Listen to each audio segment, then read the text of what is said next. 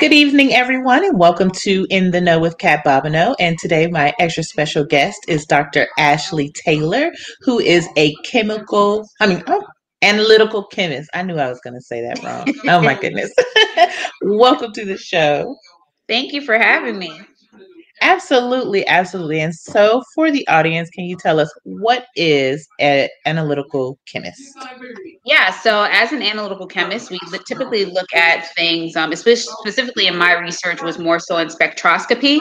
Um, that's where I kind of, you know, started off as an analytical chemist, looking at many different methods such as um, mass spec, fluorescent spectroscopy, um, H P L C. And it wasn't until I got to L S U where my analytical chemistry was a bit different, where I was pretty much looking at surface chemistry and analyzing that using atomic force microscopy. And so in there, you know, we use different statistical methods. Um, we do different patterning methods and imaging to kind of analyze, you know, chemistry on different surfaces. And so um, within the analytical chemistry realm, I've seen the fluorescent side as well as the surface chemistry side. Okay. And for us non-STEM people who may be in the audience, what is surface chemistry?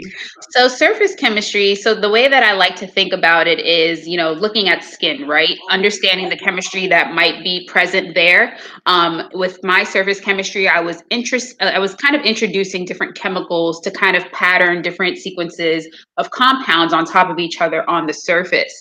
And I can customize that based on, you know, whatever compound I was interested in looking at, depending on the type of method I would use for instrumentation. So within A F M, maybe I was looking at something that might be conductive. Um, so making sure I'm looking at something that had a metal surface. Um, maybe I'm just trying to track different bioanalytical pathways on a surface. So how I bind that to the top of my skin, maybe I can see what's happening there. Um, so typically, you know, doing atomic force microscopy, it was at the nanoscale, so very, very, very tiny. Um, but it, it was awesome to see, you know, things that happen at the molecular level. Well, that's really, really cool. So that's a lot. As someone who decided to do biology instead of chemistry, uh, this was a good reminder as to why I chose biology. You know, I tell people, like, people that do biology, your minds are just, like, ridiculous. Like, the amount of things that you can keep in there. Because for me, I'm like, okay, there was a cell. And things happened and they moved around and went around the body. Uh, but, you know, chemistry, for me, it was kind of like, okay, there's these compounds and add heat and things happen. And you can check the temperature flow and how fast they go. So, Um, you know, you can't do one without the other. They always come in together some kind of way. But to you, biologists, I take my hat off to you. Well, thank you. We are in admiration of each other at this exactly. point. So um, what made you go into chemistry, analytical chemistry? What made you decide to do that route? So growing up, I always knew that I was interested in STEM, and that was just mainly in part to my parents, you know, introducing that to us early. So my brother and I, we originally grew up in Queens, New York, uh, moved over to Piscataway, but my dad was, he studied computer electrical engineering, um, and my mom worked in the O R at N Y U. And so we always had some type of introduction to science, whether that was through their career. Careers. Um, maybe it was science labs, science fairs, science museums. Um, so I was always interested in the science realm. Um, it wasn't until I got to high school where, you know, you're trying to decide like, hey, like, now I gotta, mm-hmm. I gotta go to college, you know, what do I want to study? Um, and for me, I was always a hands-on learner. I always enjoyed lab, my experiments. Um, but I just wasn't sure. And my chemistry teacher in high school, um, I'll never forget, um, mm-hmm. Bright Carter. We're going to talk about my teacher in, in high school. He said, well, I'm um, not even with teachers yet, and I know they are. Exactly. So um, I remember I had a big meet one weekend. And I came in for a test, totally forgot I had a test. This was my chemistry course. Um, I made a C on the on the exam, which was good for not studying because I forgot I had a test due to a track meet. Um, but I was still upset because, you know, that, you know, it takes a toll on your grade. And I remember my chemistry teacher letting my parents know, like, you know, maybe she shouldn't focus on chemistry as a major. And for me, I took that as a challenge. I am somebody who will step up to a challenge and take it all the way. And so at that time, I'm applying to college and I'm like, hey, you know, maybe I'll apply to chemistry. And I literally applied for only chemistry majors in all the universities I was applying to. And so um, that was kind of decided for me at that point. I didn't know what would bring me to here today, especially in analytical chemistry. Um, luckily enough, I had a great um, mentor who did research yeah. in analytical, and he introduced me to the analytical side of chemistry. Well, that's really good.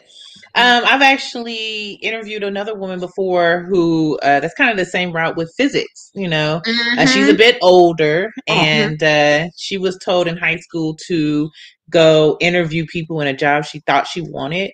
Yeah. All the people in physics were men. They all said women couldn't do physics. Uh-huh. And she was uh-huh. like, oh, okay, well, I'm about to go do physics. And right. she did. and and that's the thing, right? It's it's sometimes understanding, you know, when you're in a moment of challenge, you know, there will be people there that are knocking you down, especially as, you know, Black people in STEM. Mm-hmm. You know, we're always told we can't do that. Look at how we're progressing in many different areas. So I, I, I kind of use that as motivation. It's literally my spark. Like when I when I defended my dissertation, I made sure to print out a copy for that chemistry teacher. I still have I still find her, but you know, my thing was, it was just a reminder of like, you know, you told me no, and imagine if I would have took her advice. Mm-hmm. And that's really cool that you decided not to take her advice and to go ahead and and follow the dream that you wanted to do. So I'm um, gonna just take this moment to remind everyone we're live right now on Facebook, YouTube, and Twitter. So if you have any questions or comments, please feel free to put them in the chat. They will come here and we can see them and read them out loud for everyone. I got one from Steve saying, nice opening graphics. Thank you. Agreed. No, work in progress. So, but um, so back to you, Doctor Taylor. Uh, that's really cool that you decided bump what you're saying. I messed up. I know I did on right. this particular test, but that doesn't mean I can't do the work. Mm-hmm. And so um, when you went to college and you went, to, you graduated from L S U, right? So I did my PhD at, and my master's at L S U, but I did my undergrad at Winston Salem State University, uh, which is a H B C U in Winston Salem, North Carolina. Okay, okay, okay. Well, welcome to the H B C U clan. You know, I went to Stillman College in Alabama, so it's okay. all about H B C Us. Yes, uh-huh, uh-huh. yes, all day, every day. all day. Um, right. So I was just about to say, um, I know when you go to a P W I, sometimes we, and especially in STEM, could be one of only or one of few. What was your experience getting your PhD at L S U? So my experience was pretty different in the sense of L S U, they actually used to be number one in producing PhDs in the chemistry department. Um, so of course, when, you know, it came to recruiting, came to visiting the school, you know, you see all of these Black and brown faces in the department, which is encouraging, right? Because, mm-hmm. you know, it's already scary enough having to go through a doctoral program, but to see other people who look like you, you know, fighting in the same fight and progressing and getting those positions, you know, it was nothing but motivational. Um, so why, by the time I got to the institution, um, there was all, it was me and three other girls in the same class, but we did have other mentors who were students in the, I guess, the higher class range, if you look at that.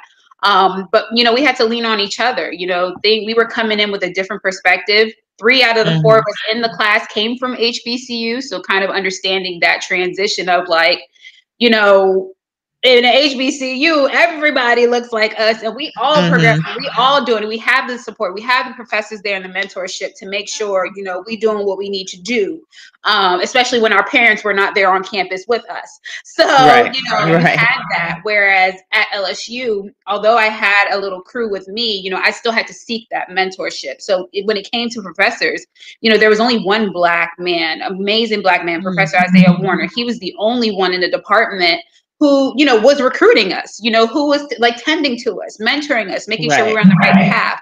And so for me, I made sure to seek mentorship in other departments. So other people that looked like me who were higher up in their different departments.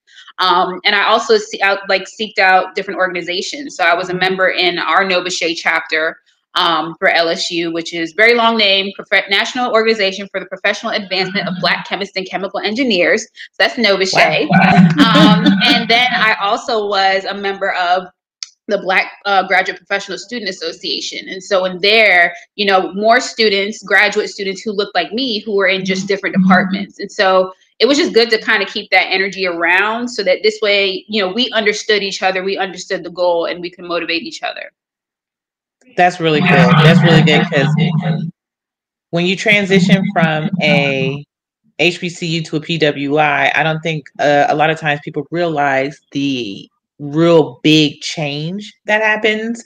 You know, on a, in an H B C U, you have people who are rooting for you. Yes. So, you know, if you decide to sleep in one day for a class, you might get a knock on the door like, mm-mm, don't do that right. again. Exactly. Whereas, you know, at L S U, like we only had a handful of those people doing that for us. And so, right. I mean, it was definitely a difference. Like just looking at the campus was like, whoa, like, okay, I need to figure out how do I fit in here? Um, how do right. I make a name for myself? And understand that, you know, there might be professors who are also not in, in agreement of supporting what it is I do. And, you know, I still have to navigate around that. And so um, being sure to find that support, that team, you know, that sponsorship also. A lot of people speak about mentorship, but they don't mention the sponsorship piece. Um, mm-hmm. And the sponsorships in the sense of you have people who advocate for you. Um, right. When it's time to make those big decisions on big moves within the program, you know, they can speak well on your name based on their experience with you. And so um, that's where I felt like I met that piece um, once I got to that P W I. Well, that's really cool. That's really cool. So were there any um, opportunities that were offered to you while you were doing your PhD or right after that you got through some of these organizations and some of the uh, programs you did? So um, some of the opportunities were more so kind of sitting in leadership positions for the organizations, um, okay. which was really good because, you know, as a scientist, you know, people tend to feel like we are kind of like just tunnel vision to the bench. They feel like we're more introverted, whereas me, mm-hmm. I was, I'm open. Like I will talk to anybody. I like to have a good time. Um, and people always know me for that kind of bubbly personality in the sense of I'm personable. Like if you want to talk about stuff, oh yeah, Ashley talked to you. She know everybody. She network with everybody. Yep. Um, so, you know, being in those organizations, I was able to kind of hold, like hone in those skill sets in the sense of, you know, being to net, being able to network, collaborate, meet other people so that this way they kind of seem like, oh, you know, this girl does have something in her. And that's allowed me to sit on different executive positions within chapters of B G P S A as well as NOBCChE. Um, you know, when it came to transitioning from L S U into my positions based on those interactions and the who you knows, right? Because as you network, mm-hmm. you know, you start meeting different people in different places and they might know somebody that's over there. And so many opportunities have been brought to me as far as postdocs, um, positions at other big companies, which I didn't take on, but you know, those came from me networking within those uh, specific spaces. Well, that's really, that's really good. Cause yes, we don't understand sometimes that how important it is to network, and mm-hmm. including myself when I was a lot younger, it being able to sell yourself can sometimes be difficult. Um, but just being open-minded and saying, this is what I like and this is what I do is enough to sell yourself. And you never know who's listening and right. who might take you to a level you didn't know about. So that's you really know- cool. It's funny you bring up that point because it reminds me, I remember it was my first NOBCChE conference. It was in Orlando, Florida. Um, and I was just talking with this group of people, had no idea who they were, but you know, we were pretty much always sitting together at every single activity, every lunch and dinner. Um, mm-hmm. And then next thing you know, I get an email towards the end of the conference from this, again, I don't know who these people are, don't remember their names at that moment. I get an email saying, you know, you're going to be an award recipient. And I'm like, are they talking to me? Um, because again, you know, Ashley Taylor is such a common name. And so I'm like, I don't know if they meant they, like I was receiving an award. Like, I don't know what I did to get an award, but I don't think it's me. Um, and next thing you know, when I go to the award ceremony, it was the group of people that I was hanging with the whole time. And even them, they were like, we didn't even know that this was you. Like, we've been talking to you this whole time, and we didn't realize that it was you that we were talking to who'd be receiving this award. And so it was an award to go to any A C S conference I wanted to go to within the next year, um, which was awesome because, again, they paid for me to go to A C S, paid for me to present my research and kind of network, build out that network of people in, I think I went to, yeah, I went to San Diego, California.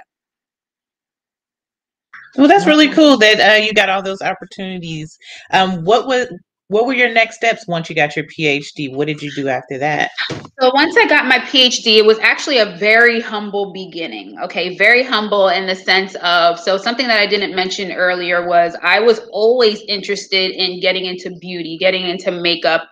Um, but I, I wasn't sure how to go about that. You know, n- not a lot of people talk about the science behind, you know, the beauty world. Um, and so, of course, I had a mentor who I was talking to who is flourishing.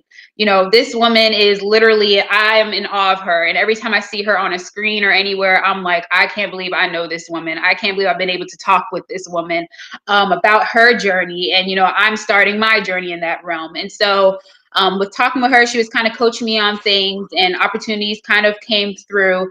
Um, it was a it was a recruiter that called me, um, and he legit said, "Hey, you know, are you still interested in the positions? Are you looking?" And I'm like, "Yeah, I'm still interested." At the time, I had turned down a postdoc because um, I just was I didn't want to go back into the academic setting. Um, I really wanted to get into a consumer company, and so you know, he said, "Hey, you know, I have a position for a technician." Um, at a beauty company. And for me, I had to take a seat back, and I'm like, I did all these years of school, got my P H D, my master's, my bachelor's in chemistry, and all you're offering me is a technician position. And, you know, I had to take a seat back and understand, you know, when it came to many different other consumer companies, a lot of them were looking for experience, and I didn't have that experience. I was only in school. Um, so I thought, you know, okay, I was, even though it's a technician role, I can at least get in, get in the door of beauty, kind of get around people, network with these people, collaborate with these people, learn the stuff that they're talking about, you know, talk the talk, walk the walk. And at the same time, interview and try to get another role, but at least now I have something to talk about within that beauty realm. And so um, within six months of being that technician, I actually landed a permanent scientist role with the company. Um, and where I was formulating many different anti-aging beauty um, products for two different brands and partnering with even a bigger brand. Um, so it, it was a humbling start, but it was a, an amazing start to get in the door that kind of just took off as soon as that door kind of opened. Right. So um, the reason that we are doing the podcast and how I found you uh, on Instagram, you say that you are all things beauty and STEM. Ooh. So I love that. What? Uh, so you're looking on the other side, the chemical side, the the uh-huh. making of the products, right? Um, yes. And so this has, is this always been something you was interested in, like the beauty, the, the beauty products and things like that, or did that come later?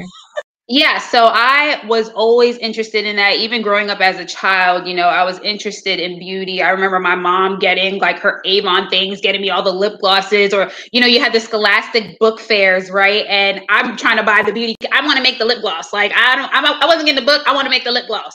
Um, and so, you know, like I said, it, it almost was taboo to talk about it because you never really heard anybody talk about the scientific side of that. And so, you know, it wasn't until I got to undergrad, I would talk about it all the time. Like, I'm going to work for a makeup company. I'm, I'm gonna work for MAC. I'm, I'm gonna work for L'Oreal. I'm gonna do all this, right?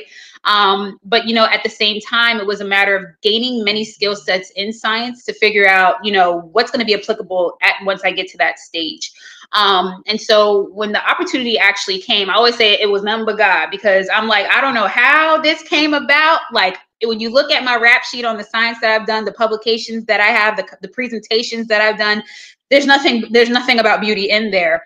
Um, but for me, it was always a personal goal to get into that realm. And so making sure I was networking with those people, you know, reading those people. I joined the Society of Cosmetic Chemists to kind of talk with people, to kind of understand, you know, what their path was. And so to finally, you know, joined a company where now I'm a scientist, I get to formulate, you know, anti-aging beauty products. So cleansers, masks, moisturizers, serums, you know, you name it, I've touched or seen some part of it, um, whether that was formulating it or, you know, tracking reformulation or maybe doing stability on certain products to make sure that, you know, they can last once it gets to a customer's shelf.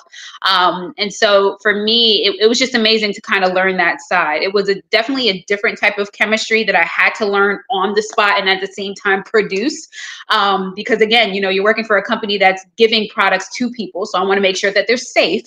Um, but at the same time, it, it was just so much, it was just amazing to kind of learn in that space because I wanted to be in that space for so long. So I was kind of more into it. Like I was passionate about it. Like I want to read everything about it. Any conference there was, I was trying to get to it. So um, being able to be in that space, it was kind of very eye-opening, but an exciting eye-opening because I've been wanting it for so long. That's really cool. So, I mean, people are going to listen to this podcast later and be like, oh, Cat was really quiet. Well, I was muted because somebody is screaming in my ear. So everyone who's watching, I have someone who is being uh, very tor- tormental he right also now. Has things, he, he has things he wants to say on the podcast, too. He really does. He really does. And I'm, I'm trying to give him a platform because he is going to brush your eardrums by screaming. Well, that is really cool. Um, I've actually met another chemist before who was really into makeup, but I don't think I've ever heard of the society. I don't, I know you said it and I did not hear all of it, thanks to someone, but the Society of, of Chemists who work with makeup, like that's a yeah. really cool thing. Yeah, so it, it's pretty awesome. They have many chapters, you know, I believe it's across the states. There might even be chapters globally. They have conferences annually. Um, you know, when I attended, when I first joined, I was an undergrad. Now, this is how serious I was about being in this space. Like I was an undergrad doing my research in the analytical side, but I reached out to these people because I'm like, look, I'm doing all this stuff, you know, I'm doing all the, the chemistry, doing the research and all the stuff they tell me to do, but I need to know how do I get in the door.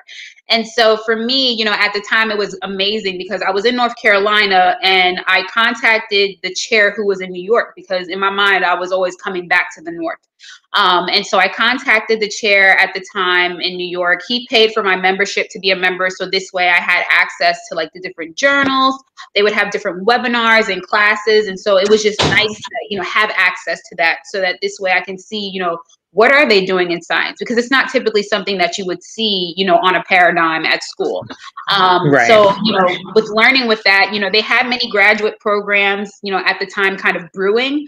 Um, but I didn't join, you know, a program strictly for me- for for makeup because I still kind of wanted to keep my range open and range open in the sense of, you know, do many different internships at different universities so that I could, number one, pick out where I wanted to go to graduate school, but also having in the back of my mind, depending on what school I go to, you know, they had research that I felt would be applicable for me in the future. And so um, the society was very awesome, still a member to this day. Um, once I got into my career in beauty, you know, I've attended the conferences. I mean, mm-hmm. it, it's amazing. The many different beauty products that are out there, the science that goes behind them, the research that they're doing to develop technologies behind beauty, you know, it's it's endless. And so to finally be in that world and kind of see the many different aspects of it, you know, it just keeps going. And, and again, it just reminds me like, wow, you actually made it to that point to kind of see, you know, what's happening on that side.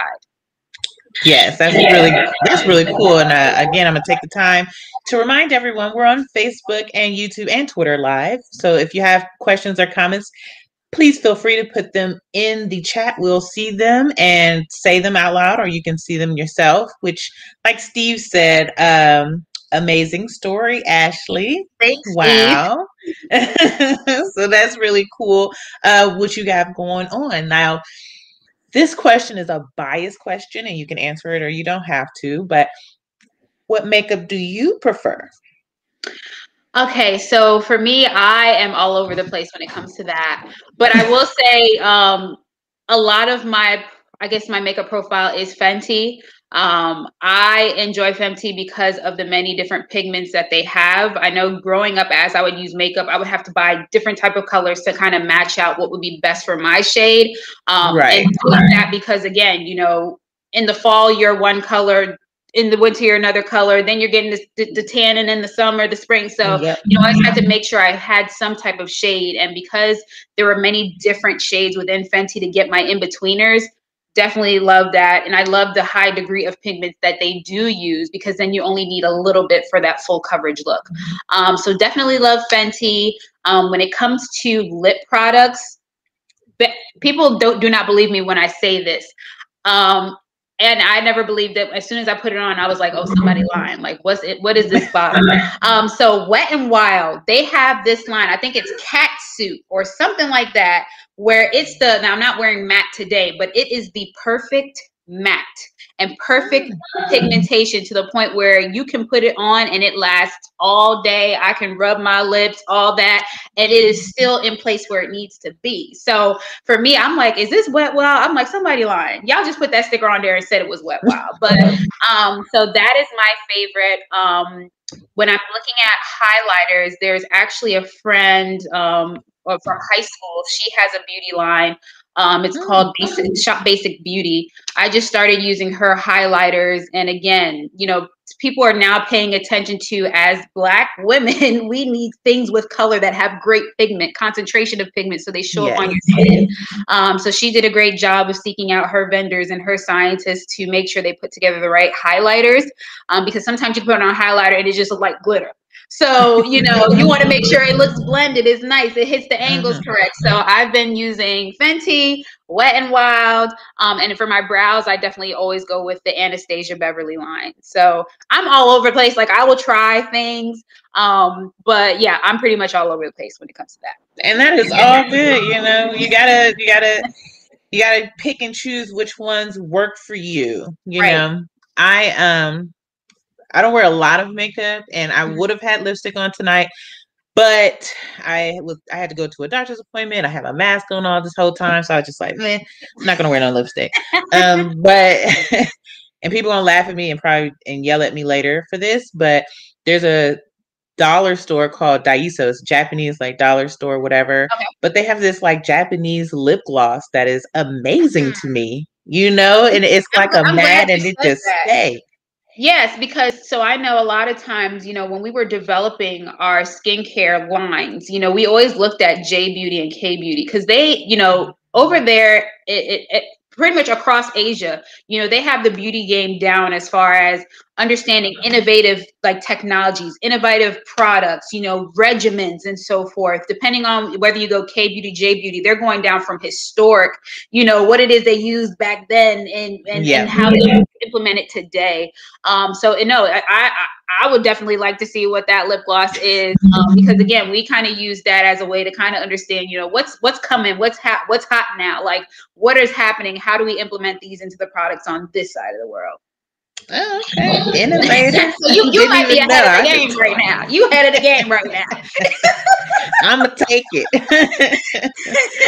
All right. So uh, Steve asked, um, do you get into the lash side of beauty industry? So the eyelashes. Okay, so I I personally have not. I had a friend who worked in there, which is it's very high pigmentation. Formulation is very interesting because these are thick things that have to stick to the eye and kind of last and not smudge around.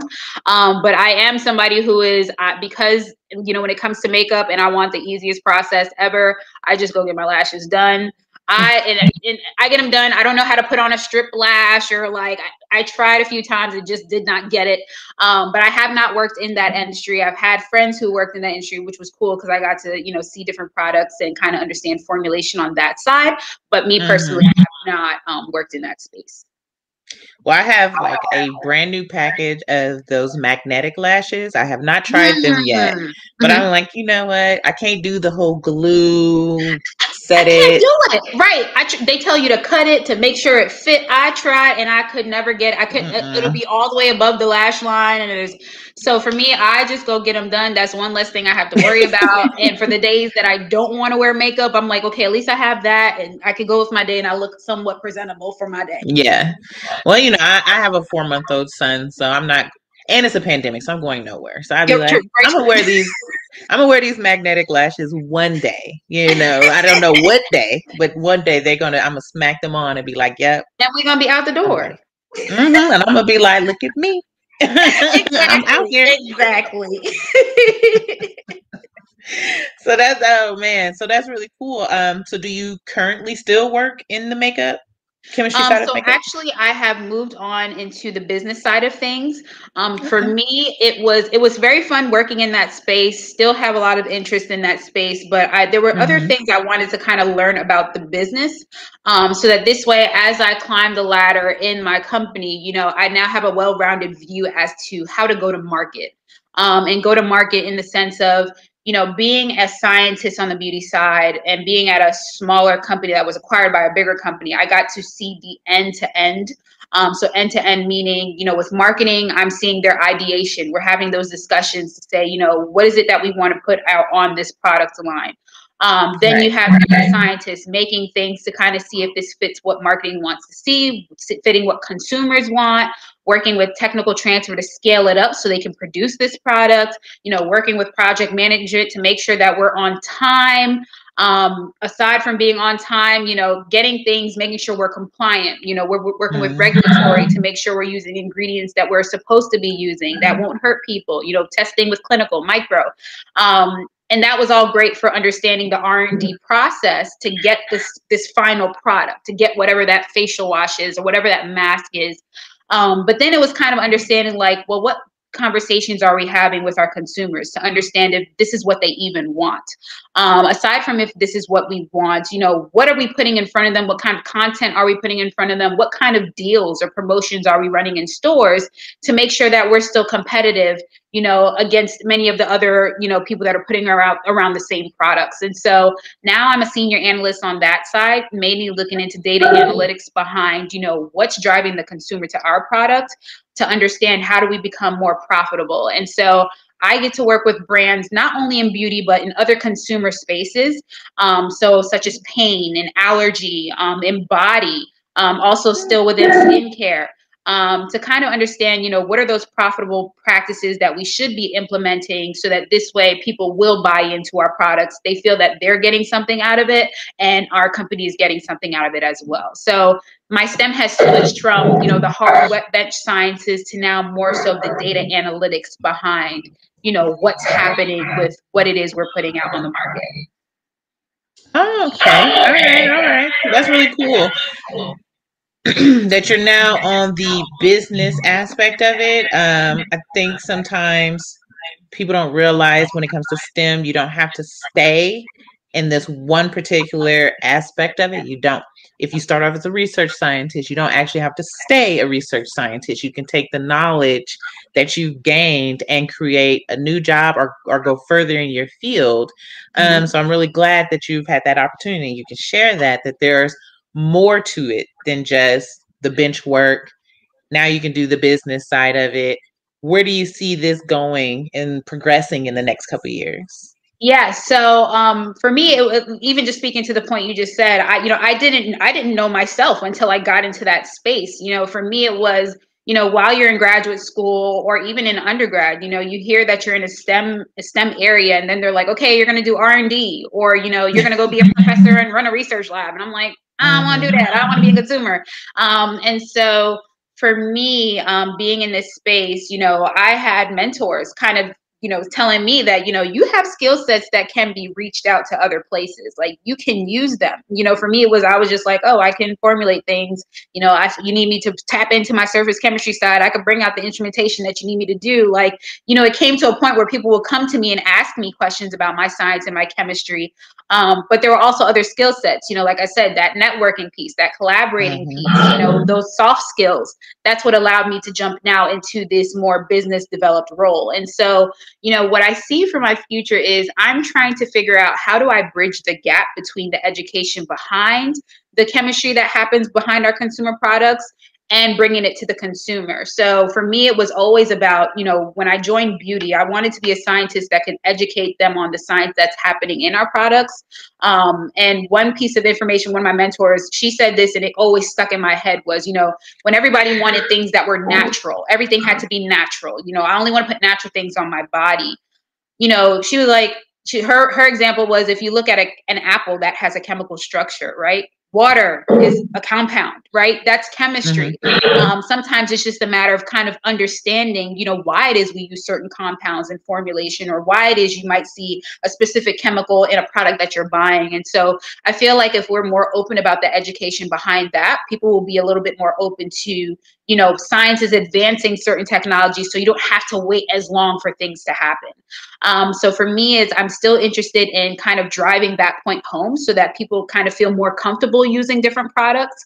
Um, but at the same time, I kind of want to be in a seat where I can make those decisions on the strategy behind, okay, we've made this product, how we how do we put it in front of people? How do we educate people about that? So for me, it would be, um, maybe looking more so on the customer strategy side, in the sense of strategizing how we get those products out there. And aside from getting them out there, how do we reel in the consumer to understand what it is we're doing, and kind of continue to build that trust, um, so that this way they will buy into our products versus um, the competitor. So right now I'm interested in looking at all cases. I feel like all cases in the sense of, if I understand how to make pain products look sexy, right? You know, beauty, it's, it's easier to look sexy. Like, we're always talking about, hey, like, this is beautiful, that looks great, that's enhancing this. Mm-hmm. But then how do you do that for pain products? How do you do that for an allergy product? So I think that, you know, if I'm able to learn those skill sets and apply them, I can kind of innovate a different pathway or a different outlook or an approach to showing that for the beauty side.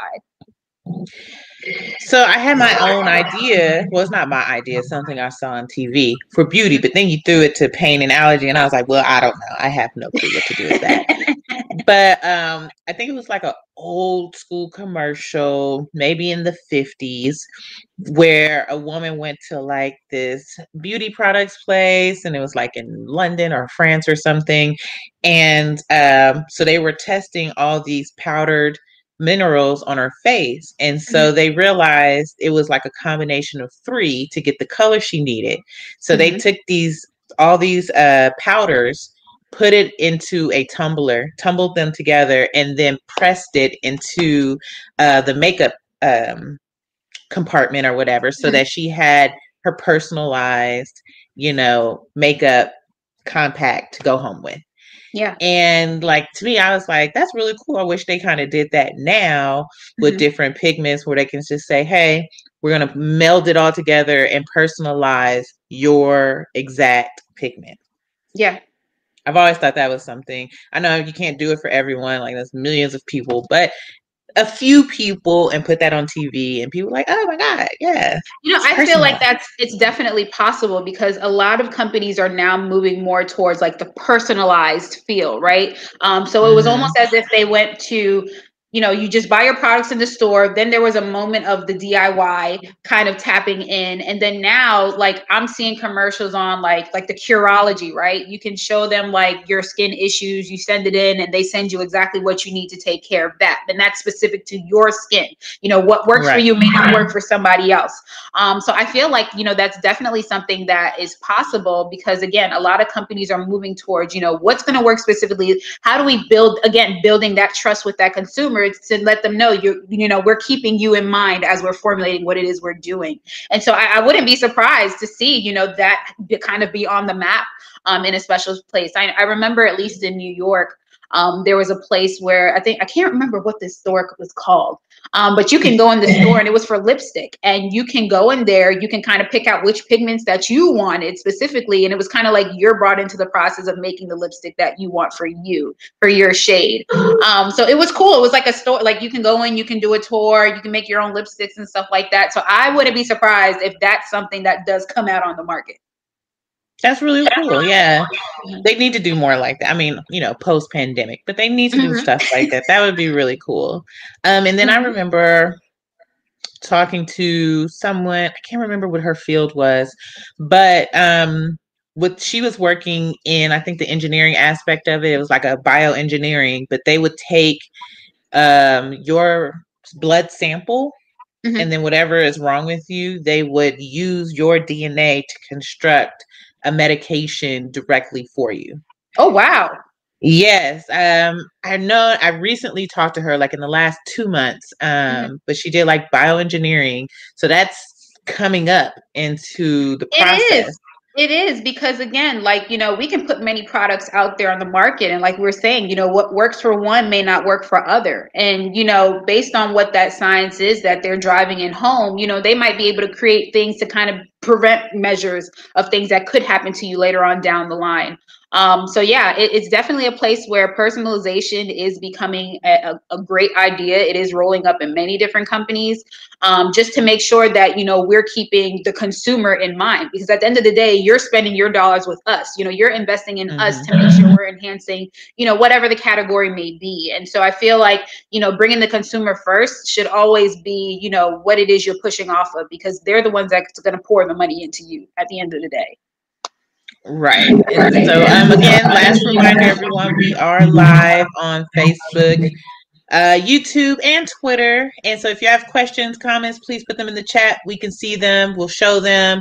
Um, back when we were still talking about lashes, um, Steve had mentioned something about Mae Brown at iPlus Lash. Pretty sure okay. he's shouting somebody out, which is okay. fine by me. I am all about everyone getting a check. So I will definitely look that out. Make sure you look them up and, and check them out uh, if you're interested in eyelashes. So uh, thank you, Steve, for sending that. Um, but anyway, so it's really amazing. You've gone this journey. You had parents who kind of pushed you into STEM, or at least opened your mind to the possibilities of STEM. Going into college, you had one teacher in high school who was like, eh, you can't do chemistry. And now look at you doing amazing things in chemistry. And then working into the beauty, the beauty line, behind the scenes, the business aspect. Hopefully in the next few years, things will progress where it'll be, you know, make it more personalized and people can really see the behind the scenes. Now, are there things behind the scenes maybe we shouldn't see?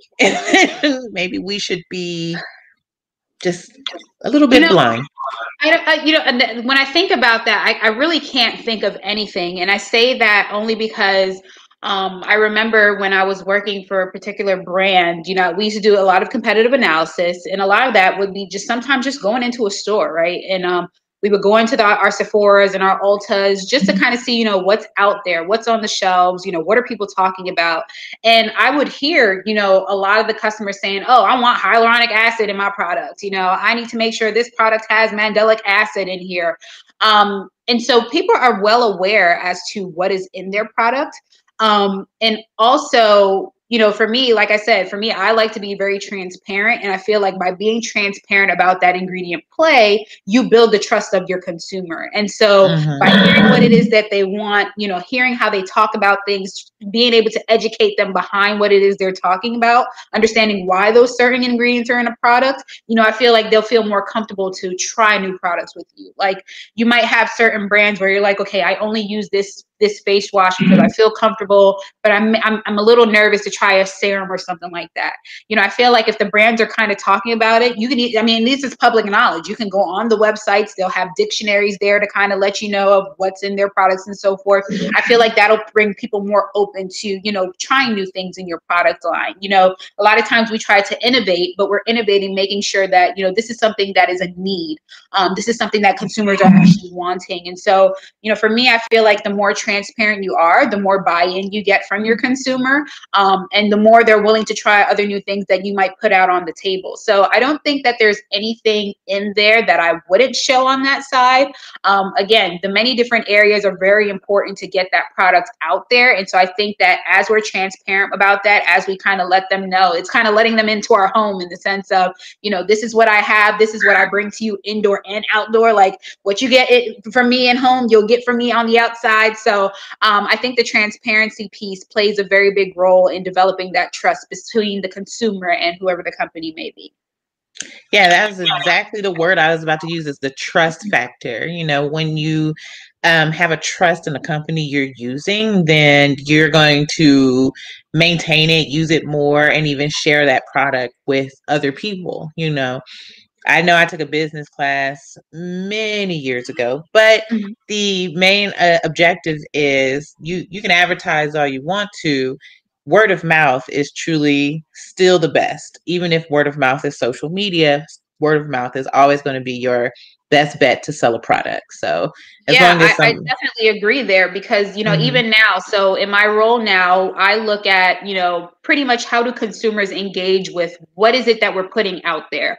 Um, and in the sense of the different claims messaging that our products will have, um, you know, now that we're in, you know, we, we're living in a pandemic mm-hmm. and you can't get to the store readily to try on a product, right? Now you're relying on reviews. So you're right. hoping that right. people are talking about what it is that you're doing, and based on those reviews, which is now our word of mouth today, since we're not in person anymore, you know, that's what's going to help bring that customer in to say, hey, you know, this person was talking about that. I keep seeing people, they have all these stars and stuff, you know, let me try this product. And so I, I believe that that transparency will definitely keep bringing those consumers in.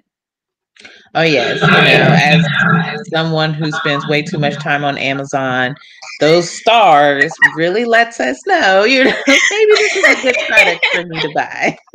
Yes, for sure. I'm the same way. So, yes, I will look at a review all day, every day. Um, being on the beauty, seeing that beauty side, I do look at ingredients and make sure that, you know, whatever it is they're calling out does match up to what their ingredient list is saying. Um, but, yes, I still live off of reviews. I feel like by seeing if it's working for somebody else, you know, and it's working for a lot of people, I'll let me try it. Let me see if that works for me.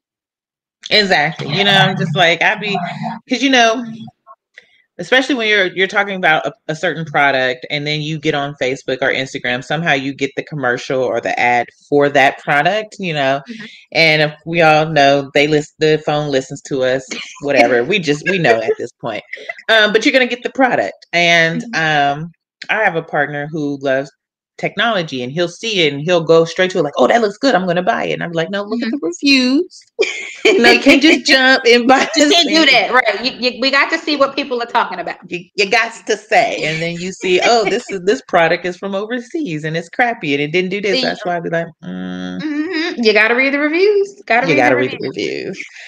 So, um, I am working on my beauty aspect. You know, I'm really comfortable with someone else doing my makeup, mm-hmm. but I need to learn how to do my own makeup.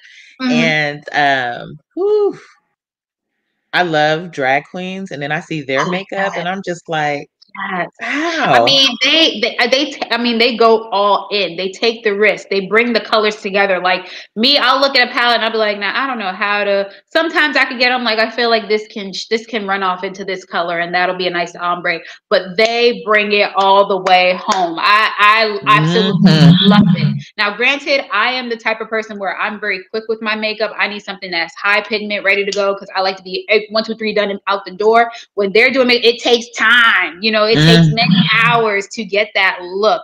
And if I'm doing all that, I need you to see that look the whole week. Like you, I'm not washing this off because everybody must see what I have put together.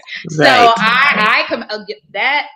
I, I wish I could do it. I wish I could do it because they slay it every time. Every time, every every time, and I just be like, "Oh, you making me as a as a woman, a born woman, just look bad." But that's cool, you know, because I'm I'm still clap for you, but you making yes. me look bad, yes. you know. Um, but it, it is amazing that mm-hmm. the amount, the beauty that they can bring from makeup, and yes. looking at the palette, my palettes sometimes are this big because I'm like, I can, I, a good six colors is good for me. I'm right. not. Right. I, I will try to dab in there and see if it works. But yeah, I'm like, let me just get what I need to do, get the natural beat and be out the door. If anything, that's I'm it, always like, it. I'm good for a pop-in lip because that's the most color I can. I'm like, this I can't mess up. I can't mess this up. It's just that one color. It, it goes, boom. Um, but yeah, some of those palettes, I'm like, I don't even know where to start. So I'm going to just play mm-hmm. around and see what happens, and we're going to keep it moving. If you got green in your palette, I probably even looked over it because I was like, what am I going to wear green and green eyelash eye, uh, powder? Like, I'm not doing that. That looks terrible. I'm going to look like a clown. Mm-mm. Not doing it. Um, but thank you, Doctor Taylor, for taking the time to talk with us tonight. Uh, if anyone is interested in learning more about you, how can they find you, either social media or anything like that? What's the best way to find you? Um, I would definitely say the best way to get to me, easiest way to find me is if you looked on my LinkedIn page, it's under Ashley Taylor, P H D. Um, so spelled exactly like my name, just add P H D. And that's probably the easiest way um, to find me. Cool, cool. And is there any last thing you want to share before we go?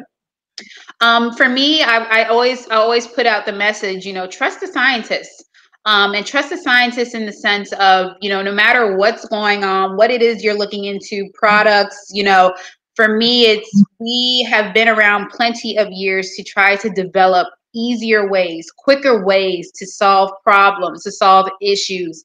Um, and so, you know, we, we have an idea as to what it is we're doing. We have insight as to what it is we're doing. So when it comes to products and stuff like that, as you're reading things, you know, trust the scientists and ask questions. Um, even look up things, you know, the knowledge is out there, especially when it comes to, so for me, it's like always have the conversations with my friends as far as natural versus this, like we shouldn't wear this and da da da. You know, my thing is like, yes, there are certain things that you may want to stay from if they're in greater quantities, but you know, when it comes to products, they're not at that great quantity to where it should cause harm. Um, if there are irritants that you're, you know, you're, you break out from, of course, stay away from those, but you know, day to day, we're working to make sure that, you know, we're providing science that works in products that'll get you results um, as quick as we can, but also keeping efficiency in mind or efficacy in mind. Um, so definitely, you know, challenge the scientists, you know, talk to us, ask us those questions. You know, we're there to help develop, make things easier. We have many technology that was that didn't exist in the past to kind of solve problems. And so, you know, I feel like, you know, by doing this program, this is kind of opening that insight into what a scientist yeah. is doing day to day to kind of make sure that we're producing for what people want. And again, to build out that trust factor. Really, that's a really good answer. Really good response. I think uh, anyone listening, watching today, or you're going to listen later on, which is fine by me, make sure that you uh, take that and eat it. Swallow it down, put that all up in there, you know, all up in there, all up in there. You know, we, we want to trust the people who actually studied the stuff and maybe mm-hmm. not the ones who found things on the internet. So, you know, yes. Yeah, you know, just, sometimes the bloggers, they, they scare people away, and it's like, you know, sometimes they didn't do their, they didn't do their research on this stuff too. So again, if you have any scientists near you, access to them, please, you know, just just sum up a conversation. Feel free to challenge them. Um, I'm not saying we know everything. Um, there are some things where we have to look further into to understand, you know, how to come up with an answer or how to answer a problem. But that's what scientists are. We are problem solvers. And so, you know, by seeking, you know, insight into what it is that we're doing day to day and how science plays a role, I definitely say, you know, talk to a scientist. I'm pretty sure you can get, feel a little bit more comfortable about where you stand on um, what it is you're purchasing and so forth. Right. I would say the mark of a good scientist is someone who can say, I don't know.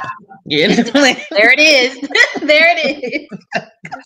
That's a good mark of a scientist. So, all right. Thank you, Doctor Taylor. I'm going to close this out now. Uh, thank you for joining us this evening. Anytime. All right, everyone. Thank you for watching In the Know with Cat Bobino tonight. My extra special guest, Doctor Ashley Taylor, who is an analytical chemist. Make sure you watch, like, and share. Um, we will be coming back next Wednesday, same time, same place, this time with Jungle Jordan, who is someone who works a lot with wildlife, and he's going to tell his story and the things that he is doing. So I hope you guys are having a wonderful Wednesday evening, and have a good night.